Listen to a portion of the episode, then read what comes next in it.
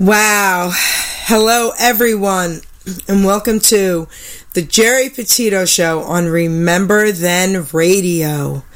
Listen, you know, somebody's going to have to pinch me today because I have a legend on the phone with me right now that I'm going to be interviewing.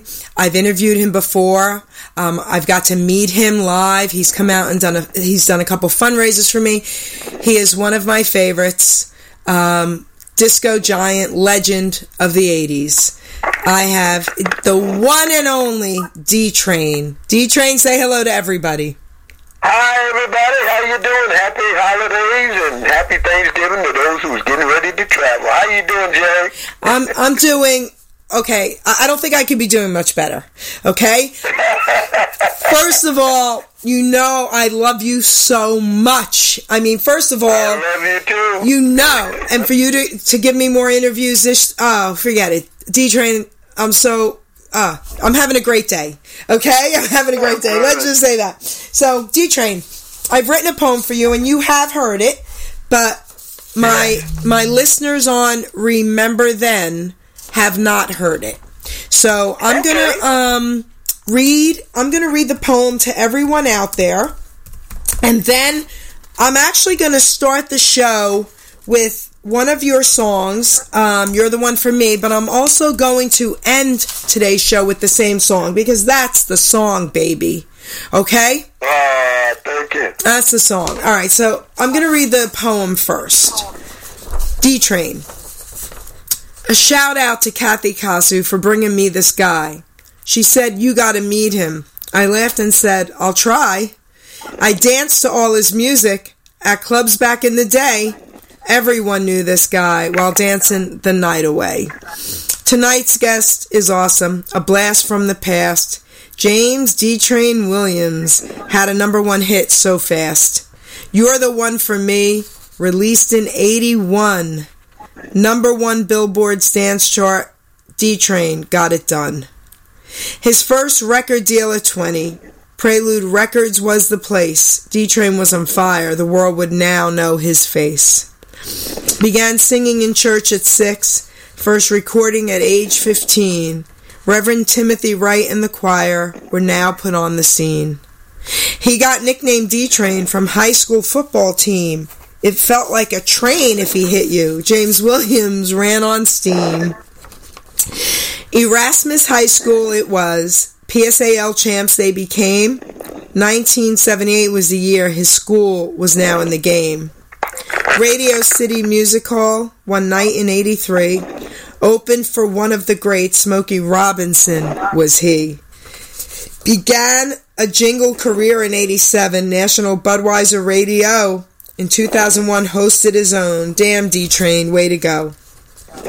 Sirius Satellite Radio on Channel 51.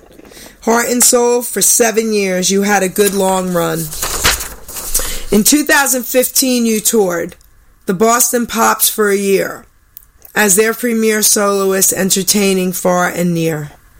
Madison Square Garden in 2015, when Pope Francis was in town, with Harry Connick and Estefan. You guys brought the house down. Also performed in movies, Keeping the Faith was one, A Walk in the Park another, and Perfect Stranger was done. Such greats as Halle Berry, Bruce Willis, and Richard Gere, Winona Ryder and Ben Stiller, Ed Norton to name them here. On albums, you also sang as backing vocalist for the best Michael, Jackson, and Bette Midler, and Cher. Wait for the rest. Luther Vandross and the O'Jays, Meatloaf and Elton John, Will Downing and Jeff Golub, D Train, you bring it on. You also sang in Hercules and Pokemon, I hear. I'm sure some other movies. What a ride you had out there. As backing vocalist, you sang from 2012 to 14. The Kennedy Center Honors for two years was your scene. You sang for Cardinal Dolan, 2017 at Gotham Hall, New York City is the place that taught you to stand tall. United Stations Radio Networks is currently employing you, a musical director there founded by Dick Clark, it's true. You ask me, what's the story, Geri? I will now tell you how I feel. I want a tour around your job. Come on, D Train, let's seal the deal. And we are going to seal the deal next in a week or two, right? This is great. I love it. I cannot wait. Bravo. All right, baby, I cannot wait. I'm coming to meet your your coworkers. I'm coming to hang out in studio. I am so excited. This is so cool. So, D Train. Everyone who remembers your music, probably like myself, did not know all the other things you've accomplished. You know, to me, that is just unbelievable. Unbelievable. So, Thank you. yes. So, what I'm going to do is, um, I might actually play your song three times through this. You're the one for me. We have some of your music downloaded. Let's start this with You're the One for Me. And I'm also absolutely going to close today's show with this song, okay? So, bef- Okay. before I play it, tell us about this song. Well, this song came about when uh, I first met Hubert Eaves in Sound Lab Studios. I was singing backgrounds on a demo by Will Downing, and um, Hubert was producing it.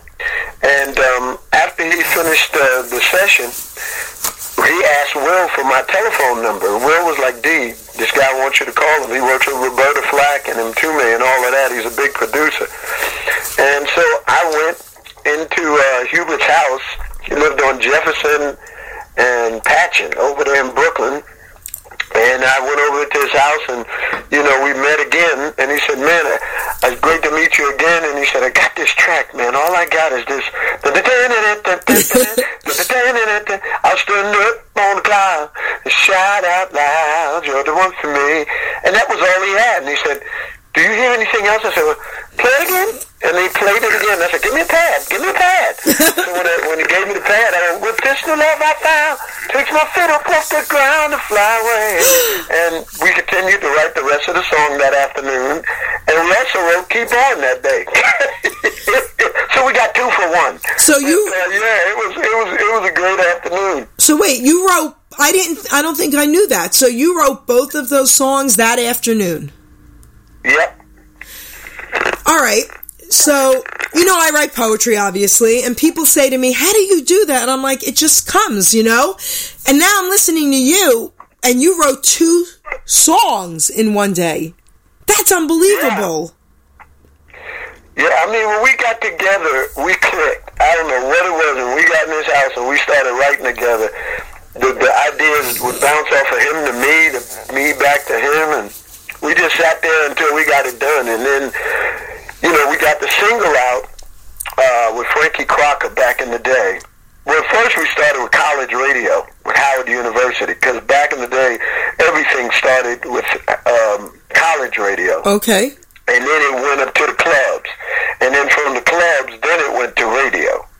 Um, you know, back in the day, you didn't start out with a number one record, and you just took it out the box.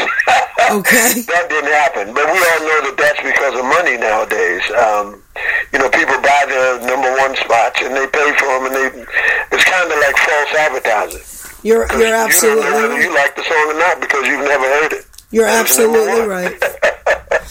All right. So, Back then, you had to earn the number one spot. so, um, let's play D Trains, number one, baby. You're the one for me.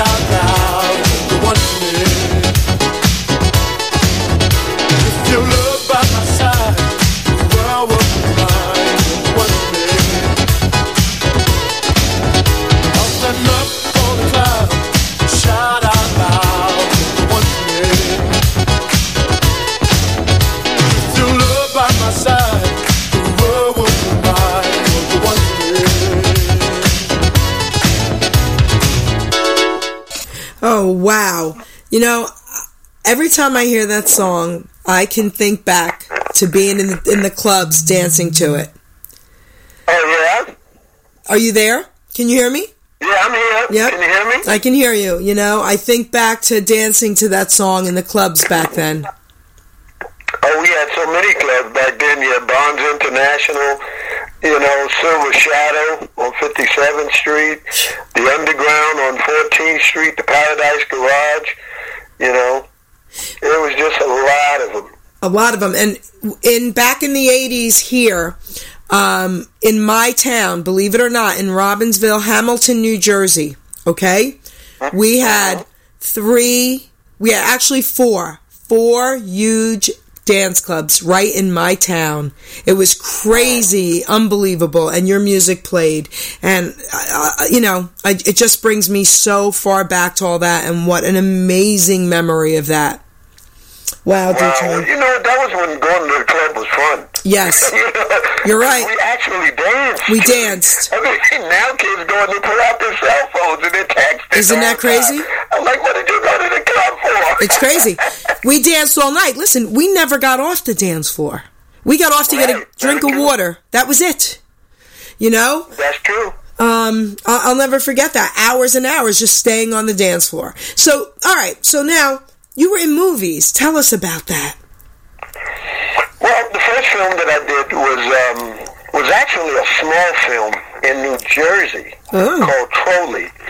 It was through an independent film company, and I did something for them. And then I got called to do um, Keeping the Faith um, with Ben Stiller and Ed Norton. We filmed it at the Jewish Synagogue on 92nd and West End Avenue. And, you know, Anne Bancroft, uh, Eli Wallach, even Luther Vandross came down to watch the va- the filming because he was really good friends with Fonzie, and um, so Luther was he was actually there, but he wasn't on screen because he wasn't part of the movie. He just wanted to watch it take place. So, but we was just we went through the film, and if you watch it on YouTube, all you have to do is type in Ein Keloheinu, which is a Jewish spiritual, and you know uh, Ben Stiller talks about you know not to give away the scene, but he talks about Ein Keloheinu being a spiritual song, and the people weren't singing it with feeling, so he had to go for a little outside help. Okay. And he asked Eli Wallach to open up the back doors, and I'm standing there with a 45 voice Baptist choir walking around going, Ein Kalo Heinu, and we march into the synagogue, and they get a, a conga line running around the church, and people are like, what? What are you doing? oh, that was deep. Oh my goodness. So, okay. So tell us about the other ones. Well, the next one, uh, I was a part of a choir uh, in the Bronx Bronx Botanical Gardens with Richie Gere and Winona Ryder. And unfortunately, in that film, he was voted the sexiest man alive that week, and she was busted in the store for, you know, robbing the store, some upper end store over here. So it was a contrast. Uh, you know, it was like the media was all over the place because they were trying to see what she did after she got out of jail, and they were giving him craziness because he was the sexiest man alive. So it was like we did it in the Bronx Botanical Gardens. We were shooting at like six in the morning, Oh. so they could avoid press and media. Oh. you know, and uh, we would try to be out of there by like nine, ten o'clock Oh. in the morning. Wow. But then some days we shot all day. It was a scene where he's walking through the Bronx Botanical Gardens, and we're singing, um, "Oh come, let us adore him. Oh come, let us," and then he starts singing it to Winona Ryder. Oh, that sounds cool, but wow. Okay, Yeah. I didn't expect that. Yeah, and then after that was Pokemon. Okay. We, you know, I got called in uh, by my good friend uh, John Siegler, who uh, was the musical director on the television show Pokemon, and we had never really done a lot of. I mean, we've always done. People never knew it, but we've always done Japanese cartoons in America. Speed Racer was from Japan. Gigantor was from Japan. oh, So a lot of our cartoons as kids were from Japan, but we just never noticed it because we just thought they were all, you know, American cartoons like Gumby and Pokey and everything else and Davey and Goliath, you know. Um, but Pokemon was from Tokyo, and it was supposedly the biggest thing in Tokyo. They were trying to break it in America, so they started the television show. And um, myself and my good friend Bobby Floyd, who has passed away, mm. uh, we sang the ending theme song to the television show, which ran every day for about four years. That's so cool. and then we got to work with um, Aaron Carter, whose older brother, um, I forgot his older brother's name, and that's terrible because his brother was in the Backstreet Boys. Okay. But Aaron Carter was the baby brother of one of the Backstreet Boys, and we did the Pokemon theme with him in the movie. So that was, you know, pretty much most of my movie career. okay, so that's cool. But other than that, keeping um, Perfect Stranger with Halle Berry and Bruce Willis, you know, we shot that at um, right here in New York City uh, on 42nd Street, and um, I forgot the name of that big restaurant. Um, but it, it, you know, it was a nice scene where Bruce is giving a toast, and the two songs that I sang actually went into the movie My Funny Valentine and You Sexy Thing by Hot Chocolate. Because they said, can you sound like Hot Chocolate? I was like, what? They were like, I said, the Hot Chocolate? Said, yeah. All I want you to do is, I believe in miracles. you know, and we went to a studio in, um, in downtown Manhattan by the Williamsburg Bridge. When you come off of the the Manhattan side of the Williamsburg Bridge. I don't know what section of Manhattan. It's almost like Delancey Street all down in that area. Um, there was a studio there, and we went in the studio and recorded it with a live band. And both songs made the movie. And uh, and that was pretty much it. It was a lot of fun meeting Halle Berry because when, when I was on set, most of the extras would try and meet her and run up to her. And that's how Kathy and I met uh, on set. You know, um, she was the set nurse. Yes. Perfect stranger. Right. And so I got to meet Kathy, and you know, people were running up to her, and the, the president of Revolution Films was a husband, a husband and wife. The husband was a lawyer, and the wife was the film, the executive producer. So the wife came and got me because I, I was, you know, I'm, I'm a studio person. I'm a musician, so musicians mainly we sit in our corner until you call us to do what we got to do, and then we'll come and do what we got to do. So everybody was like flying around like bees, and the president of Revolution Films runs and gets me, and she's like, "Hey, Jane," I was like, "Yes, yes, yes. Uh, am I supposed to go on now?" She goes, "No, she wants you." she, she who? she said, Miss Berry, she wants you now. I said, okay. So I went and uh, I went on set and they had her in a little corner uh, she's sitting there reading her script, and she jumps up off of this little sofa and goes, DJ, I have all your records. I love you. And I was so scared, I jumped back. Stuck out my hand. I was like, oh, yes. Good to meet you. So pleasureful. Yes, I'm married. Yeah, I, I'm really married. Yeah. Oh, Halle, you know I'm married. And then she goes, yes, I used to be married to a singer, too. I was like, don't tell me that. Uh, I don't need to know. Oh, man. I know, I know, I know, but yes. and I was so scared. So we talked for a minute, me and her, and she just thanked me for doing her film. And then at the end of the conversation, I finally gave her a hug. but it was the funniest greeting. She jumped up off the couch. I jumped backwards like five feet. That is so funny. oh my gosh, that is so funny. Oh my gosh. Oh yeah. D Train, how old are you today? I am 57 years old. Okay, so you know I'm a little bit older than you. I'm I'm 58. When will you be 58? I will be 58 January 21st, 2020. Oh, happy birthday, sweet pea. I'll be 59 in March. So, see, I'm older than you. How about oh, that? So you got me about one year, one, okay. three months. Okay. So now, all right. So I want to ask, uh, all right, I want to play one more of your songs now, and then I have a question for you, okay? So now, sure. Let's play. I'm going to save Keep On. We're not playing that yet. So I have two versions here of You Are Everything.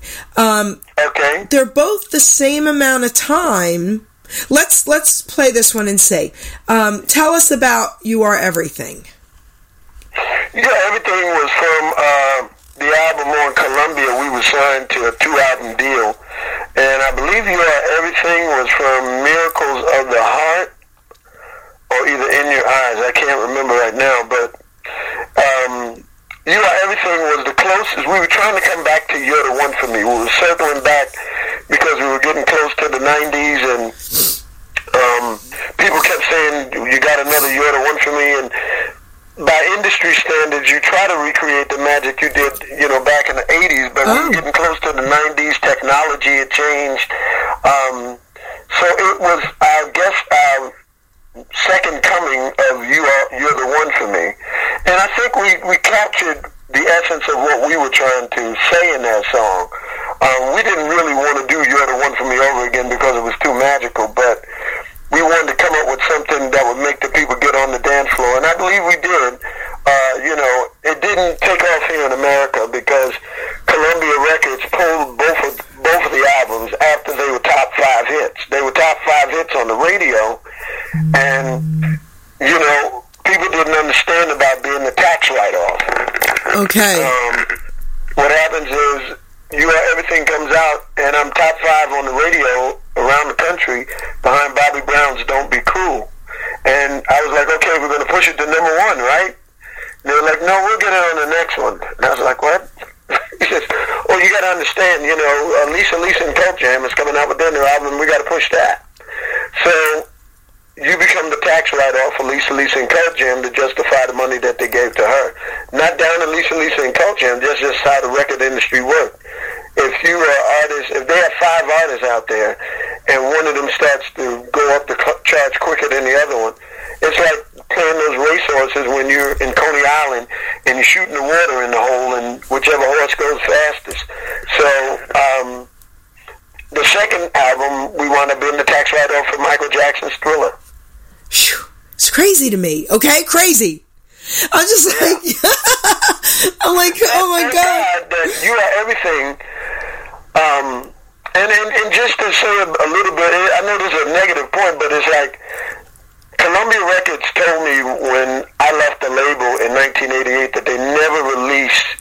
Uh, this is when CDs were just starting in 1988 because they released Bruce Springsteen's Born to Run on a four CD set at Tower Records and Virgin Superstores, and they had lines going around the street.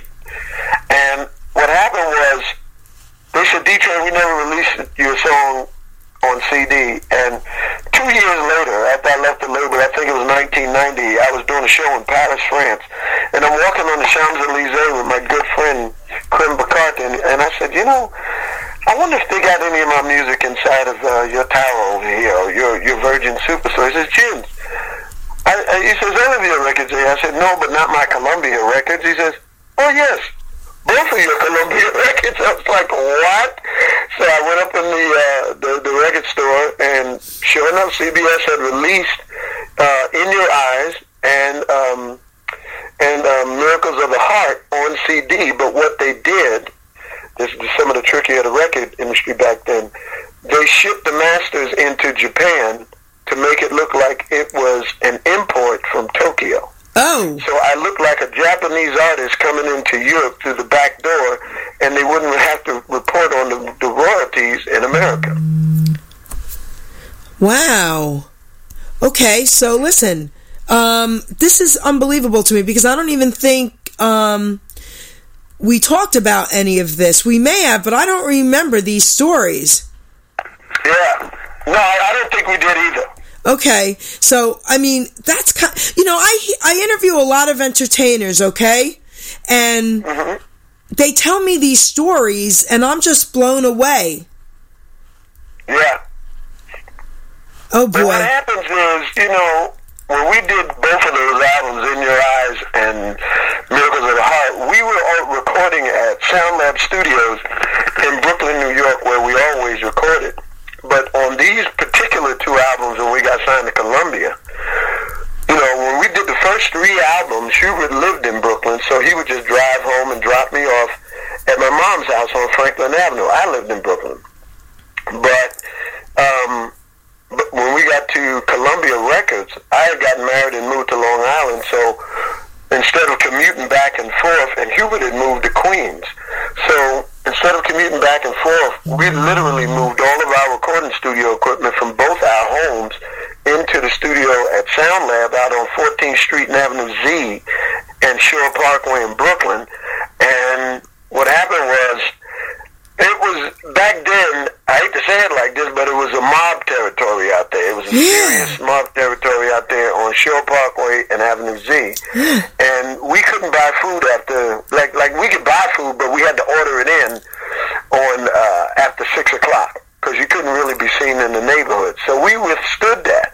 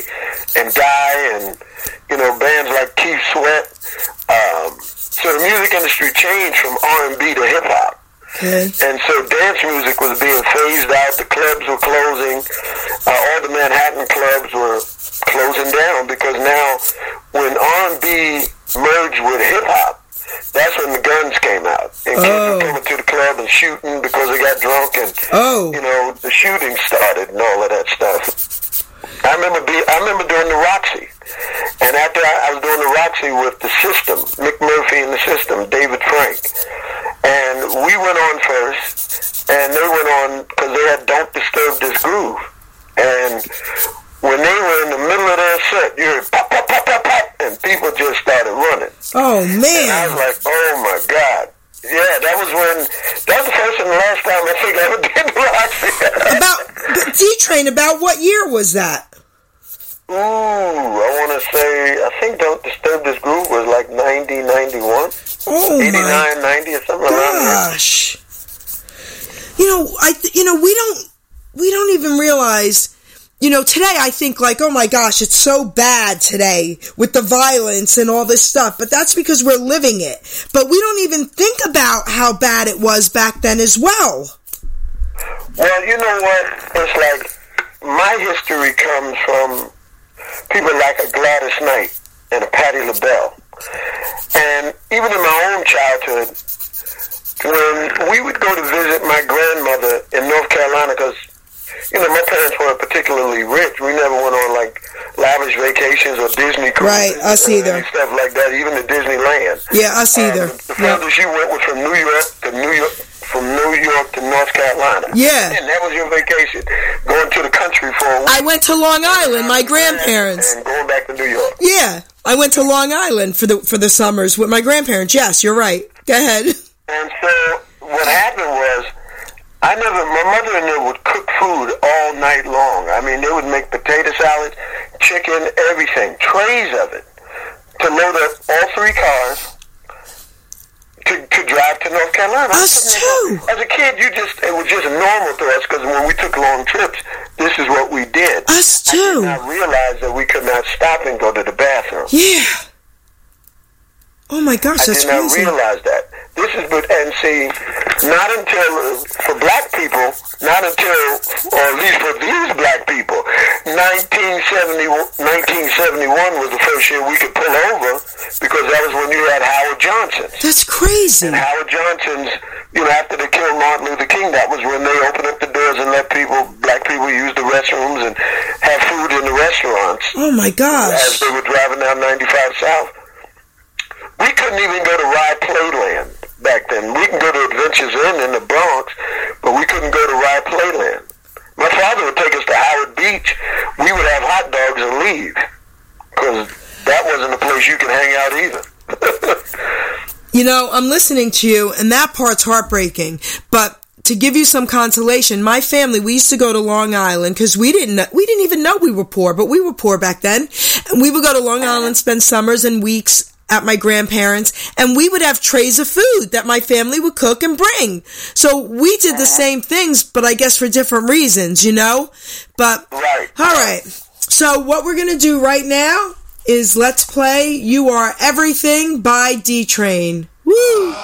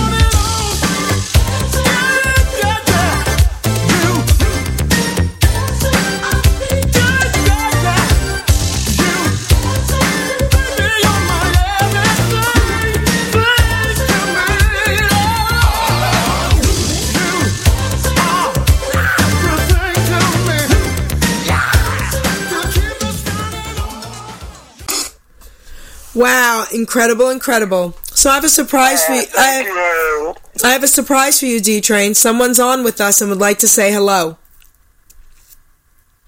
Okay. Caller? Hello. How are you?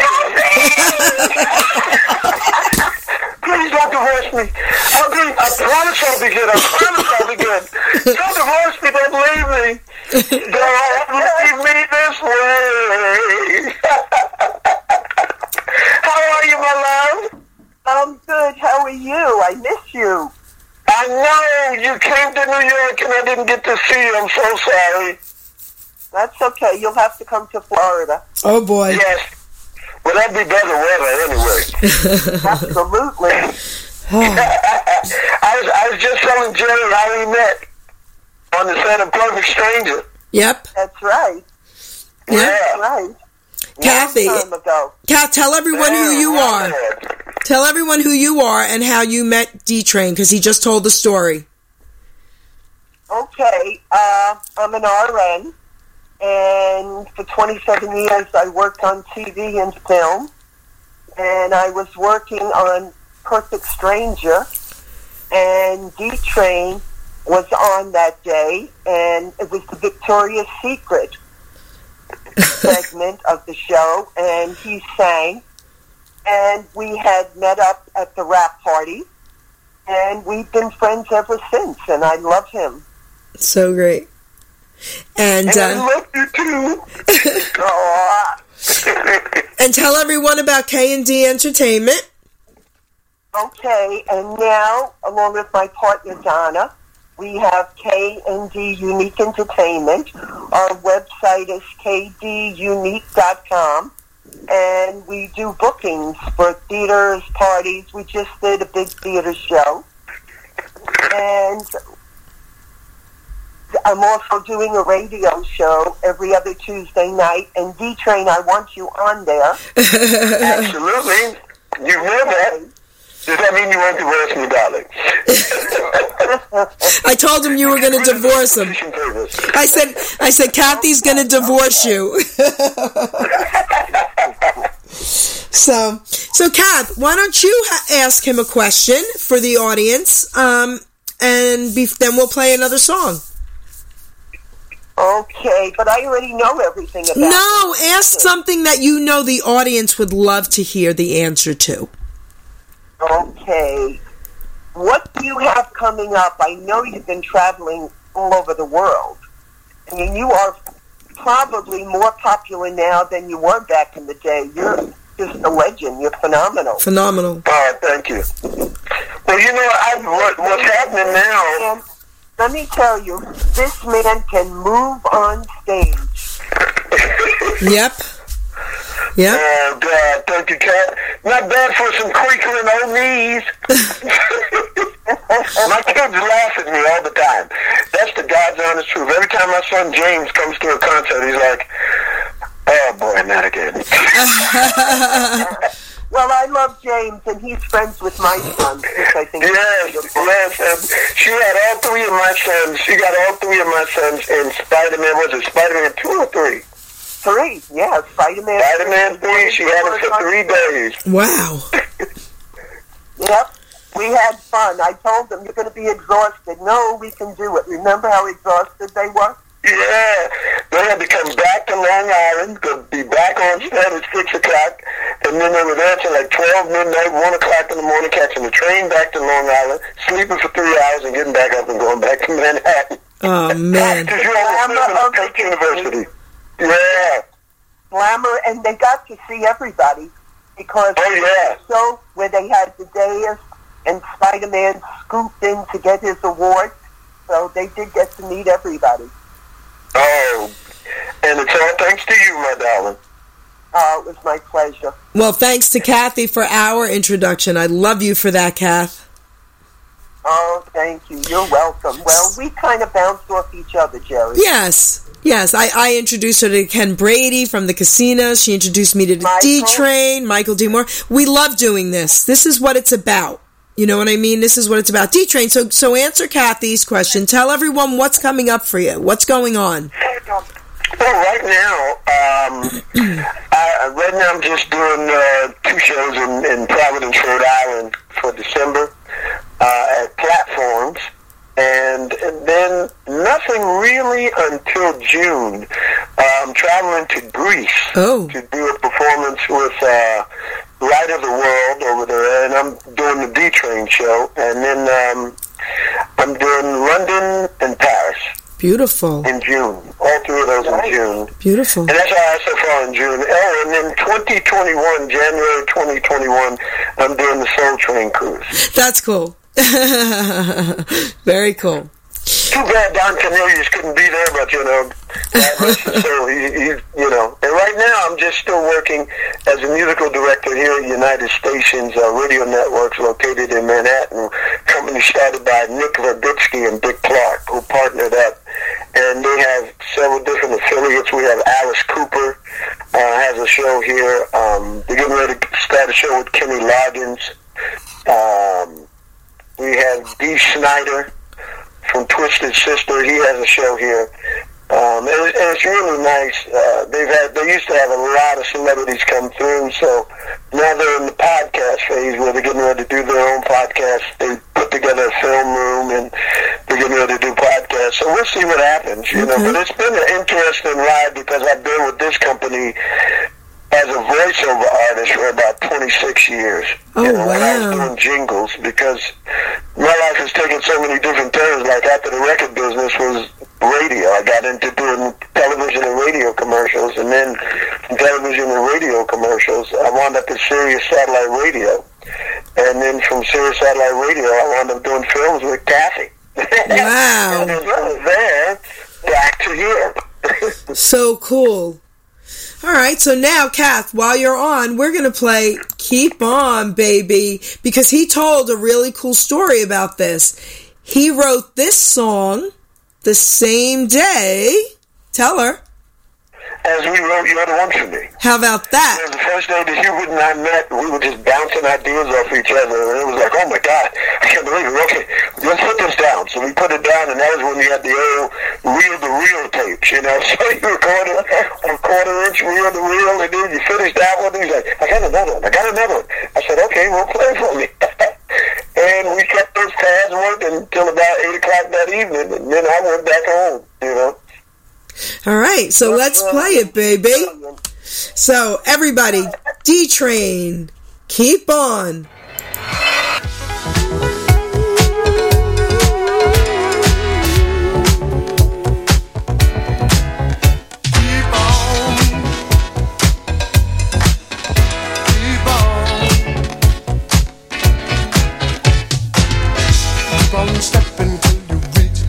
Keep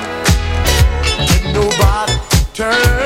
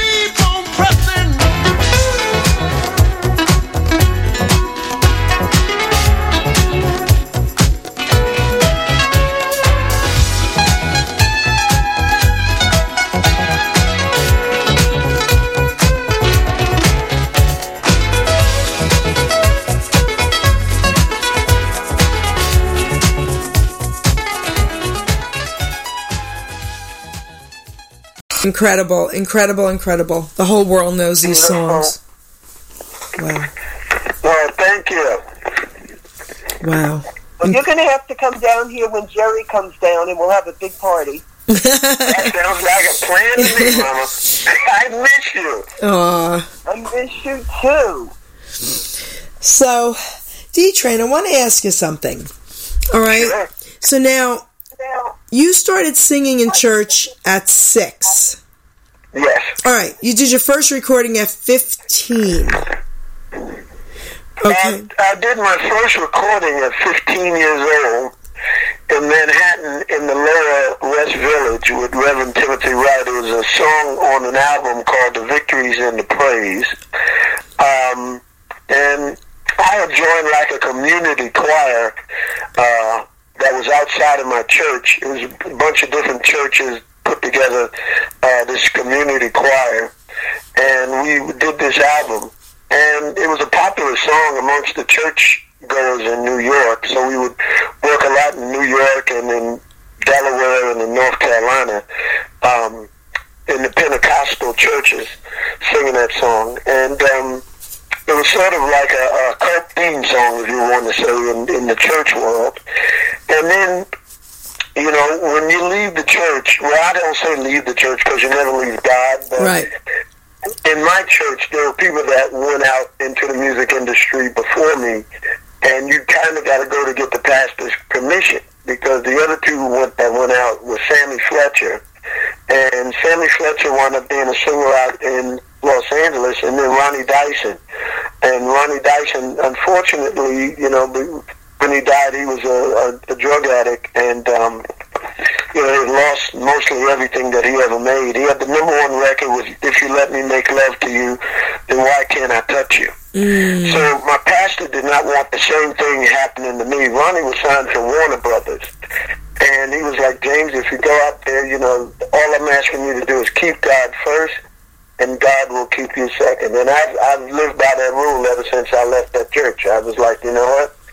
You just you put God in front of everything that you're doing, and somehow, even when you have enemies against you and obstacles up against you, it always works itself out because that's the way my life has been. When one door closes, another one is always open. When the record industry changed in 1990, God opened up a door for me to do radio jingles. I did a Budweiser commercial. It went final. And the funniest thing happened when they sent me all the checks, I was like, I called up the producer. I said, Bill, there's a problem. He said, what's the problem? I said, they sent me all these checks, large amounts, and I think the machine is broken. he said, stupid, if you don't want the money, then give it to me. but I didn't, I didn't understand what residuals were because the only residuals that I used, that I was used to was from BMI and publishing royalties. I wasn't used to singing a session and then actually getting paid for the session and then getting paid for 13 weeks of residuals over and over and over and over again. Uh, and when it goes national, you know, you're getting paid from every state in the United States or whichever markets they have the commercials in. Gotcha. So that's a lot of checks. Right. Wow. All right. So, I- and I was going to ask you about the jingle, and you just referenced it. So let's, Yeah. Kath, we already played "You Are Everything," but um, we have two versions. We think here. I think. So I want to play it again because who doesn't love that song anyway? And you're now on with us, and I want to see if this is a different version. So after the song, we'll talk about it. Okay, D Train. Okay. All right, let's do it. Okay. Um, yes, I mean, come on.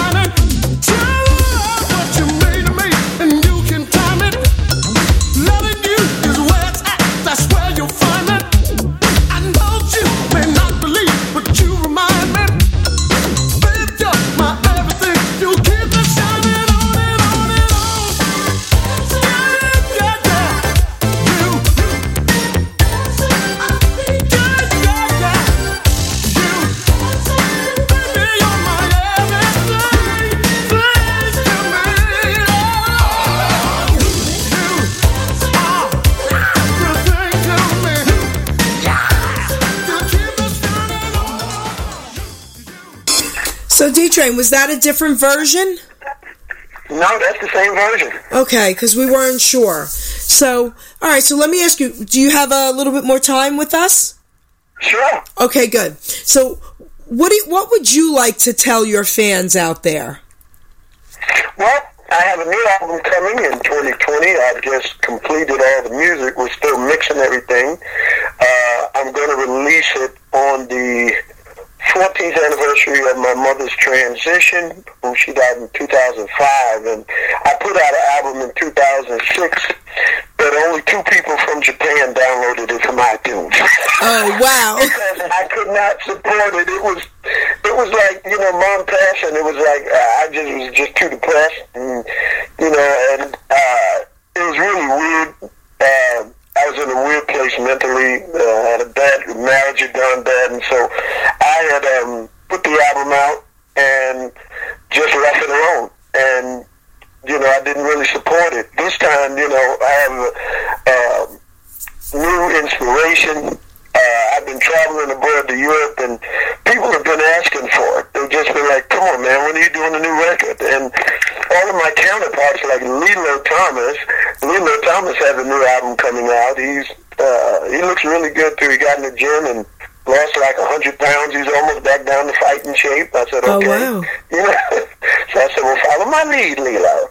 Because I, you know, I'm I'm back in the gym. I've been in the gym for uh, ooh, I guess about three years now, and you know, it's been good because what happens is when you're given a death sentence, uh, you will, you know, I, I didn't need a, a reason to get in, in shape. You know, when I first got diabetes, I um, and this is back when I was 33. Um, I immediately got into Taekwondo martial arts and studied for eight years Oh. under uh, Dong Su Kwa, Master, the Grandmaster Dong Su Kwa. The whole family, three of my kids became black belts, and my ex-wife became a black belt. I became a second degree black belt. Um, this time around, it was different. Uh, 2016, I was diagnosed with prostate cancer. Um, and I thought was, I was going to die, but they said it wasn't a lot. And then they were prepping me for radiation, and then they go, oh, wait a minute.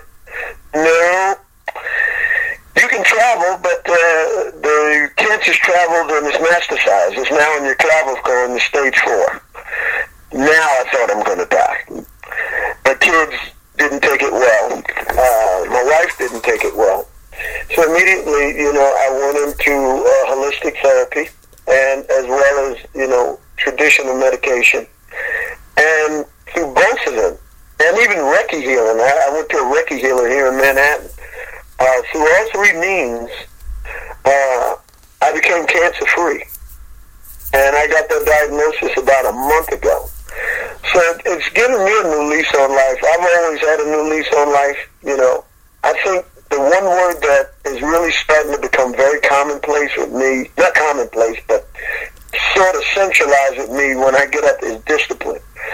I get up at 5 a.m. I'm into my meditation and prayer. I'm out the door by 6, in the office by 7. And, you know, my thing is this. How you start your day and end your day pretty much determines how your day is going to go. Because when you start off your day watching the news, you're going to be depressed before you leave the house. Right. I'm just saying. And, and I mean it. it, it when, when you listen to the news, there's nothing good. Even when you come in the house, there's like three people shot on the subway.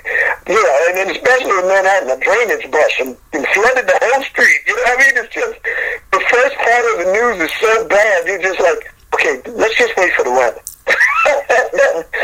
You do. And so what I've learned to do is tune that out and turn it off and, and centralize my mind, my body, and my spirit early in the morning. And I think that when you get up at 5 a.m., like my mother did and my grandmother and people like that did, you won the day because you're out the door two hours before people get up out of their bed. And Right. if you're in the office by 7, when most people are getting up at 7 to get into the office by 9, that gives you a two-hour head start on your day to make things happen in your life. And what I learned from doing this is that yesterday ended last night. Whatever mistakes you made, whatever people that hurt you or bothered you or betrayed you, it ended last night. Today's a new day. And the one place in life where we are as where everyone is equal. Uh, where I'm as rich as Bill Gates and, and Michael Bloomberg. There's only one place where all of us, Geri, Kathy, all of us, are equal to Michael Bloomberg, and that is maybe it's not with money, but it's with time. Each morning when we get up, we all get the same 24 hours as he does. He gets the same 24 hours as we do. And so that levels the playing field. What do you do with those 24 hours? And those 24 hours determines where you get tomorrow. When you start looking at your time, you don't worry about how much time you have left. You just start thinking about, well, what can I do today? Because, see, the biggest struggle in life ain't getting from year to year or month to month. It's getting from day to day. And you can make it through 24 hours. You say, okay, restart button tomorrow morning. Boom. And you don't feel the same way every day. You don't feel, every day you, do, you don't wake up feeling good. You feel, some days you don't feel good. You have a cold or you, you might, you know, have a cough or, you know, stomach virus. You never know. But what happens is each day perpetuates change in your life, and it all starts in your mind. And if you can connect your mind, your body, and your spirit to become one every morning, you'll be fine. Because whatever the sickness is that's bothering your body, that's temporary. That's gone in about a week, two weeks. If it's a bad cold, maybe a month. But if you broke something or hurt something, maybe three months. But then after that, it's over. And somebody betrayed you, okay, that may last a little longer. But every rain cloud goes away, and then you behold the sun. It ain't gonna. My mother said, "Trouble don't last always." And you, know, that's a saying in that community. Trouble don't last always. You know, sooner or later, something's going to give. And I think that when you pursue your dreams with fervor and with with aggression and with compassion and everything that you have inside of you, the love you have inside of you, um, I think that's what changes you. But when people see what happens is the biggest problem is I think in life, especially when you're dealing in relationships, we try to change people. We try to change the other person. You know, um, and you can't change people. You can only change yourself. You know, Mahatma Gandhi said, "Be the change in the world that you want to see in others." And so that's what I did. I changed myself. And as I began to change, people see that change in you. And they see that light in you. And it gives you a new purpose because when you were 21 doing You're the One for Me, it wasn't about ego. It was about being the best artist out there. And you were, you know, you were competing with people like Prince and Michael Jackson and The Time and Jimmy Jam and Terry Lewis. Now at 57, it's a spiritual journey because it isn't about how many records I sell. There's no more record stores, at least not in America. It's about how many hearts can I touch and bring about effectual change. And if I could do it to two people or 152 million people, one, one number, the numbers are irrelevant. Change is relevant. And I think that if you can change one purpose, one changes one per- person's life, then I think that's that's remarkable. And I think that you've done your job and you're doing the right thing. You know, when I was younger, I, I didn't sing any songs that I couldn't sing in front of my mother. I used to take my mother with me to Zanzibar's in New Jersey, and Zanzibar's was a drug-infested club. And I would tell the security guard that was watching me, I said, watch my parents. They're 70 years old. Put them in a corner. They don't drink. You can give them some iced tea, and they'll be fine. You know, and and they would do that. They'd put them in a special VIP booth, and they would be fine. So I've carried that with me my whole life. If, if I'm going, you know, I'm not going to sing something I can't sing in front of my children or my grandchildren. I'm a grandfather now with three grandchildren, and so what I'm learning is that the next phase of my life is about my why. And when you get 57, what is your why? Because when you're 21, you don't know what your why is. You don't even know who your who is. You, you know, you don't know who you're going to wind up with, who you're going to be married with, relationship-wise, life. But when you're 57, you, you, you're blessed with wisdom because you got the years behind you and the scars to prove it, to let you know, wow, I've lived this much. And then when someone asks you a question, Geraldine, how did you get to this situation? You can mm. give them some wisdom. And it flows out of your lips so easily. You don't even think it's you talking because it sounds so profound. The reason why it sounds so profound is because you lived it. Knowledge is what you've experienced. Wisdom is what you've lived. My mother told me you got to live wisdom. You can't, you can't, you can't create wisdom. You have to live it. You know, I used to, I love sitting and talking to Kathy's mom because there was wisdom there. You could look at her eyes and just share a good five minutes and just listen to a story real quick, and she'd just sit there and look at you. And sometimes she didn't even say nothing. Her eyes just said what it, you know, what she meant to say. Thank You know, I love you. I loved her too. I loved her too. And see, what happens is through doing nursing homes, through doing uh, events like like yours and, and Kathy's event in Staten Island, you get to see people that you never would have seen otherwise. You get to see veterans. You get to see people who served our country, and they're not involved in the politics that we're dealing with today. They were the were the true people on the patriots on the front line who were bleeding, who came home with injuries. Who, you know, the biggest problem I, I noticed from people who I know that fought in the military is health insurance. When they come home, they have to fight for health insurance after serving the country, and that's a shame. You know, they got to fight for living. They, you know, they shouldn't have to. So something has to give. Our medical system has to change, and especially for the veterans and the people who serve, there has to be some type of uh, some things done in terms of the laws and stuff like Right. that. Wow. Well, I didn't expect. Yeah, I didn't expect this. This was incredible. I didn't know about the cancer. I cured myself of two cancers almost 30 years ago, all holistically, without doctors, or I would have been Yeah, I would have been dead. Yep. Um and to this day, um well, I'm all plant-based, vegan. Everything in my home is organic, even my bed, the paint on my walls.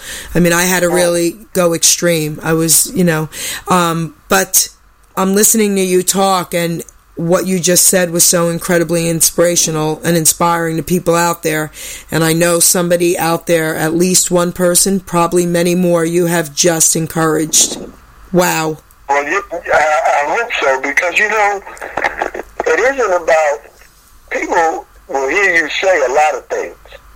This is what I've learned. This is if I don't say nothing else on this phone, people will hear you say a lot of things, but it's what you do Right, that they remember. right. They may never remember your words. They don't remember what you've done. You're they right. don't remember your actions because, uh, like like they say, actions speak louder than words. It's not what you said, it's how you lived and what you did. And that shows your character. Wow. personality is what you are when everybody else is around. And some of us have personalities up as shields.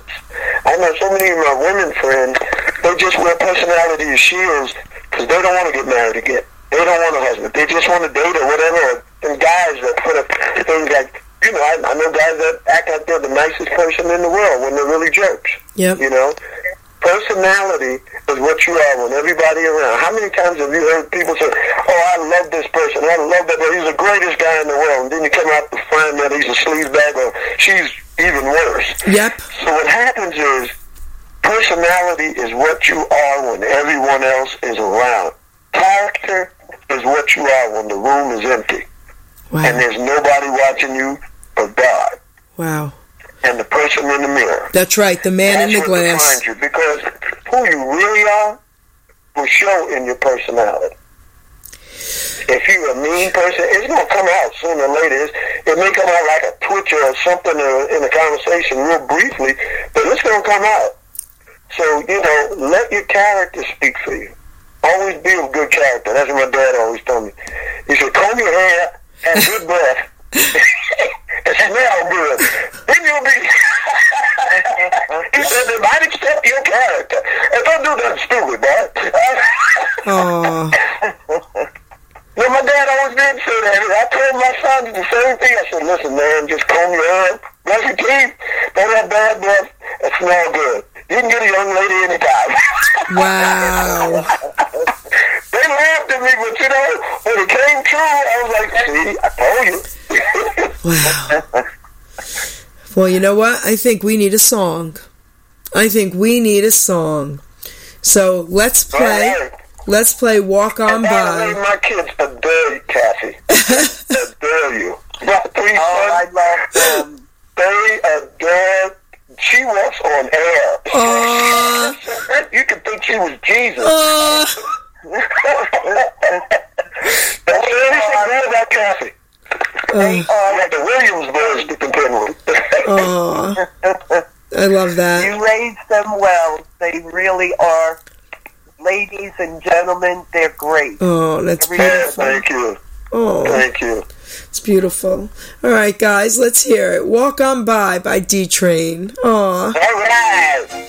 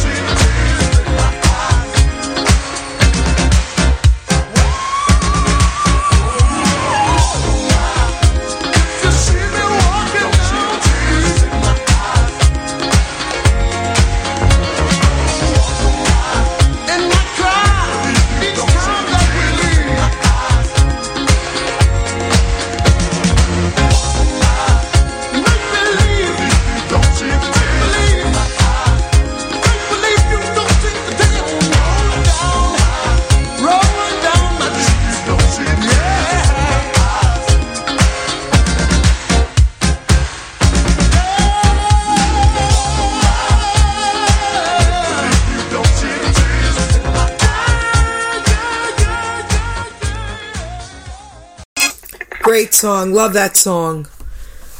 Oh wow. Uh, thank you. Kath, what do you think? I can just picture him up there on stage dancing around. Incredible, right? Incredible. Into my room. I'm serious. This man has moved. Incredible. I got, to, you know, I got to see. Yeah, time I saw him. forget it. I knew he was good, but boy, he's all over that stage and moving like an 18 year old. Crazy. When when you came and played for me, listen, I'm watching you and thinking, hubba, hubba. Okay, just how to say that. So You what did have to see him perform. what what um inspired that song? Well, Hubert was um, Hubert was looking for a song, for a classic song, because on every one of our albums, uh, after the first album, we didn't have like classic songs. Well, that was from the first album. Um, he was inspired in the middle of the night by that song "Walk On By," and he said, "D, I keep hearing this song, and it's, I see it on the ceiling." I said, "You see it on the ceiling?" He said, "Yeah, but it's a different arrangement." And that's the way Hubert heard things. You know, I, I think Hubert's a genius, but he would hear things and see things, and then he would go in his studio and he would write it out. And that whole arrangement of Burt Bac- Bacharach with Basil Farrington and different ones um, doing the string arrangements, because back then those weren't synthesizers doing strings; those were live orchestral arrangements and you know many orchestras that he would call in uh, to do the, the music and stuff. You know, it, it wasn't MIDI back then; you had to play it live. Okay. And um, you know that's the difference I think between a lot of today's music and today and music from yesterday is that everything today you don't like kids don't need to learn how to music theory or a difference between an eighth note and a quarter note. They only need to know how to hit a, a sample and a loop and how to mix it. You know, most of the music you hear now are just loops and samples. You don't even have to learn how to play chords or the piano or guitar or anything anymore. They have loops that'll play the guitar and the piano for you. And even in terms of singers, they got software. I even have it. Software where you don't even have to hire background singers. You just push play, and then the background singers start singing. Crazy. So things have changed, but I think Hubert Bravo. I can't take a lot of credit for that song. I got to give my hats off to Hubert, who was always looking for a, classic song to put on the D Train album. On our second album, it was the theme from The Sandpiper, which was The Shadow of Your Smile. You know, on the third album, uh, Something's on Your Mind, uh, it was an acoustic version that I came up with of Carole King's So Far Away. Okay. Wow. So, you know, and that was, you know, we always try to incorporate that in our music. It's beautiful. So what we're gonna do is this. We're gonna play um, something's on your mind. We'll talk about that. Then we'll give you an opportunity, you and Kathy, to say anything else you'd like to say to the audience. And then we're going to close with You're the One for Me, because I w- need to do that. Alrighty, darling. All right? So let's do it. Okay. So, everybody, something's on your mind. Now, before we play this, do you want to tell us a little bit about this song? Well, we wrote this song in Hubert's living room. I don't know why we wound upstairs in his living room, but we were sitting in his living room when he still lived on um, Jefferson Street. His living room was on the second floor of his house, and we were sitting in the living room, and he had a little tiny Casio keyboard, the kind that you look like a, a five-year-old would play. And it, these things, Hubert was always into gadgets. If a new gadget came out, he had to have it. And they had this new little tiny Casio CZ101 or whatever it was. And it looked like a kid would play because the keys were too small. I said, that's for a child, man. He said, oh, it's great. It's the best thing that ever happened. And it had a little drum machine inside of it. So he sat there and started tinkering with the drum machine. And that's how he came up with the rhythm for Something's on Your Mind. And then he just started playing the chords. Dun, dun, dun, dun. Dun, down. And then it came into fruition, and he went into the studio, and you know, got the live musicians, and and there you have something's on your mind, which was later recorded by uh, the late and legendary Miles Davis, Wow and also recorded by the artist out of Los Angeles, California, the rapper Yo Yo. Oh. Featuring the late John Levert. Wow. The, you know, the memories that you must have are unbelievable. Wow. Wow. Well, I, you know, I, I tell God every day, thank you for this life. yep, that's right. Wow. All right, everybody. Something's on your mind by D Train.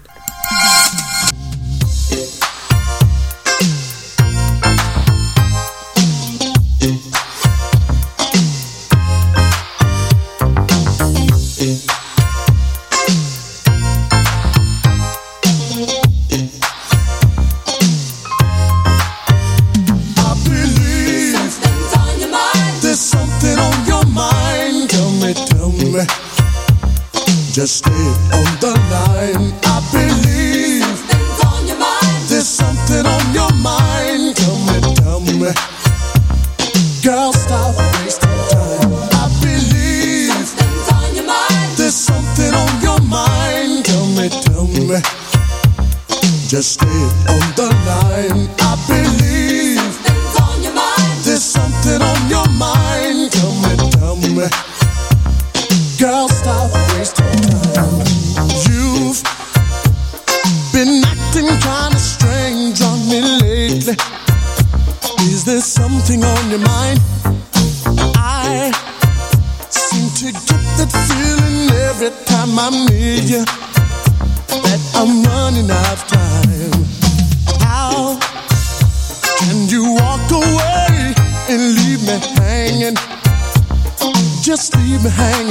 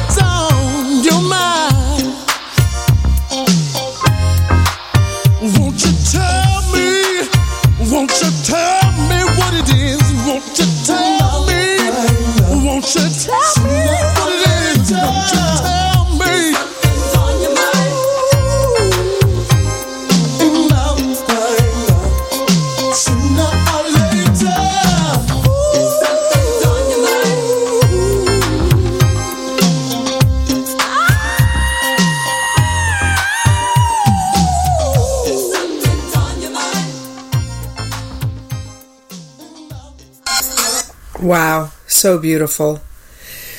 Yeah. I ain't been able to hit that note since I stubbed my toe in Kathy's kitchen. But anyway. Oh my goodness. But no, I'll tell you, I, I really hit that note a long time. Oh my goodness. I try every now and then. So incredible. So Beautiful. I'm gonna give you guys you. I'm gonna give you guys an opportunity to talk. I just before I do that, I'm gonna say thank you to both of you actually. Kat, thanks for coming on and hanging out with Oh, us. thank you for bringing me on. You know, I, I love you. Um, thank you for introducing me to D Train. I'm so glad you got to come on. But D Train, you know how much I love you. And not only do I want to thank you for today's interview, I want to thank you for the other interviews and the one that's coming up. And I want to thank you for having me. I'm going to be meeting him uh, next week or so um, at his work, Kath, and hang out with him. So I can't. now I'm jealous. No, don't be jealous. I can't wait for that. I can't wait for that. Oh, come on, Kat. You got me for life. You're There you go. There you go. Okay, I'm watching. You There you go, Kat. You can't get rid of me. there you go. But all right, so Kath, why don't you say a few words, um, and then D Train, I'll have you say whatever it is you'd like to say, and then we're gonna close with "You're the one for me." All right. Okay, well, first, this was beautiful. Thank you, Geri, for bringing me on. D Train, I miss you. You're phenomenal.